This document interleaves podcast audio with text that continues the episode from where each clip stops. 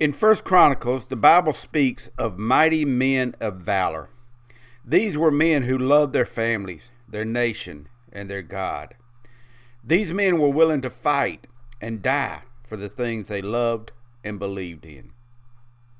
We here in America have our own mighty men of valor, and we owe a huge debt of gratitude to the men and women who have served in the armed forces.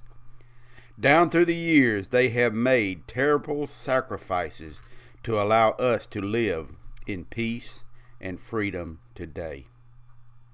I once visited a nursing home where a dear saint spoke of her brother who had died in World War II. Her tears revealed how much her heart ached even after all these years. She told me about the last thing he said to her. He wanted her to take care of their mother.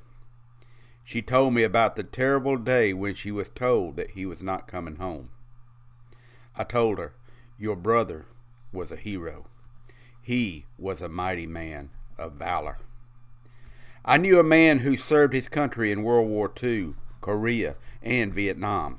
He told me about marching through Europe. His buddy marched beside him just a few feet away. A mortar round hit his buddy, and his buddy was gone. In Vietnam, he was much older than most soldiers. The helicopter landed. They all jumped out and started through the jungle, each soldier carrying a heavy pack. He told me that because of his age, the weight of his pack was too much for him, so he stumbled, unable to go on. A black soldier stopped and picked up his pack and carried it along with his own. This tells me that there is no skin color when the bullets are flying.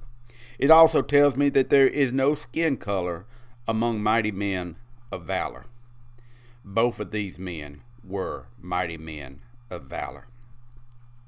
Mr. Thomas Rhodes was my neighbor when I was growing up. He was a gentle, quiet man. He worked hard and never said much. I never knew, not until after he died, that he had been a German prisoner of war. Mr. Thomas was a mighty man of valor.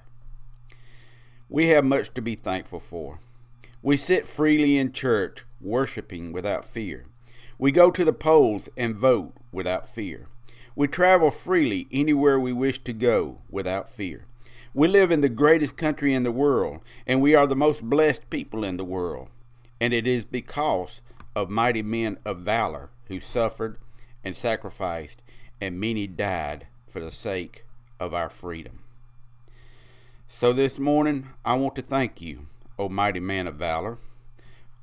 You are a true hero. My name is Douglas Huff. I'm from down where the pavement ends. Y'all come to see us sometime.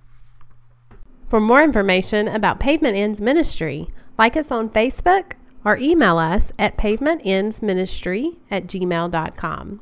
Douglas is always available for speaking engagements. Thank you for listening in to Pavement Ends Ministry.